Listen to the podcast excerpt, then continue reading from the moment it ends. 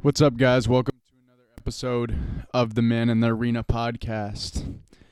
It's been a few days since I gave my last thoughts of the day, so I have a couple more thoughts for you guys today. I'm going to talk about um, how things have to fall apart in order for them to come together, and I'm going to be talk about I'm going to be talking about how we are constantly training whether we know it or not. So the first thing I'm going to go ahead and, and speak on today is how some things have to fall apart and, and have to go the wrong way for everything to work itself out. And and some things are not able to work themselves out and work out if other things don't fall apart first. So some things are taking shape for you in the long term, but you just can't see it right now. There's better things on the horizon. However, in the moment, we'll give an example. Maybe you got cut from a team or you're transferring because you didn't like the school, or maybe you failed a test or you didn't get the job. Like some things are are going away from you because you do not need them, and in the future, the energy that you're putting in right now is going to be stored and going to be put to greater things for you. So if you can trust that you have to stay the path that the things that are not working out are there for a reason, that they are just in they are just investments. Later on they're going to come back and reward you way further than you could ever imagine. And and the things that you don't have that are falling apart right now are doing it for a reason. I, I want to ask a question to you guys.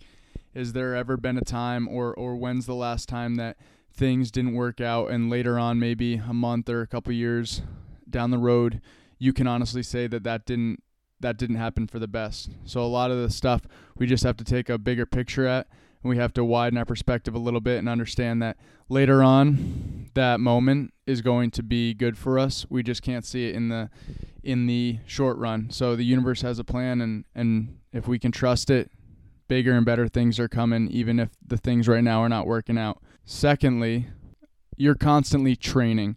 So I think we have a misconception of what we are training for, whether it's in the gym, whether it's on the field. We're constantly training, and we would, if somebody asked us, we would say, Oh, yeah, I'm trying to get stronger, I'm trying to get bigger, I'm trying to get better for baseball. However, we are training for life, and baseball is just inside that. So if if life is the organism, baseball is just one of the cells inside that organism. So when we are acting certain ways outside of baseball and when we are doing things outside of baseball. It's not that we are training for baseball. Everything we're doing is just training for life. However, baseball is within life. So if we become a better player of the game of life, we then become a better player at the game of baseball. So baseball is, like I said, one part of life. It's not like baseball and life are separate. They're the same thing.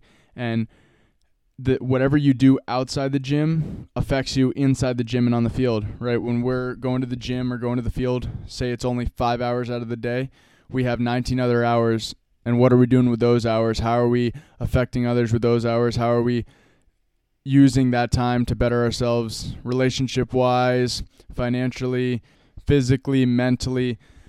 Whenever there is something we're worried about, maybe it's how we look or how how we're perceived outside of baseball.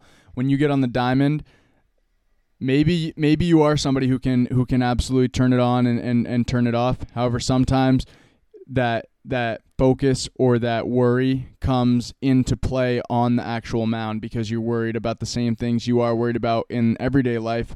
Now you're just on the mound and you're worried about um, why you can't have that performance that you want because you're not solid off the mound, so how would you just be solid on the mound? And sometimes guys can can go back and forth with it, so it really depends on the person, but that's just something to think about that baseball and life are really interconnected. So when you can focus and and concentrate off the mound, that's going to help you a little bit on the mound. I can give a example when you are in traffic or when somebody says something that they don't know about you or or are spreading a rumor about you, you can either do two things, right? You can stay calm and stay focused, or you can lose it, right? You can get pissed off, you can get mad. However, think about how that situation would would show itself in a game if you have bases bases loaded or maybe first and second, one out, let's say, and you got the other team chirping at you saying random shit.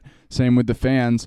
Like how are you to handle that situation? So some guys maybe you can handle one situation well and, and the other situation poorly. What about if we can handle both situations well? Then that just raises our level everywhere and makes us a beast on and off the field and, and a beast in life. So continue to train, but know that you're training for life and and just trying to be a better person every day. So that's all I got for today, guys. Thanks.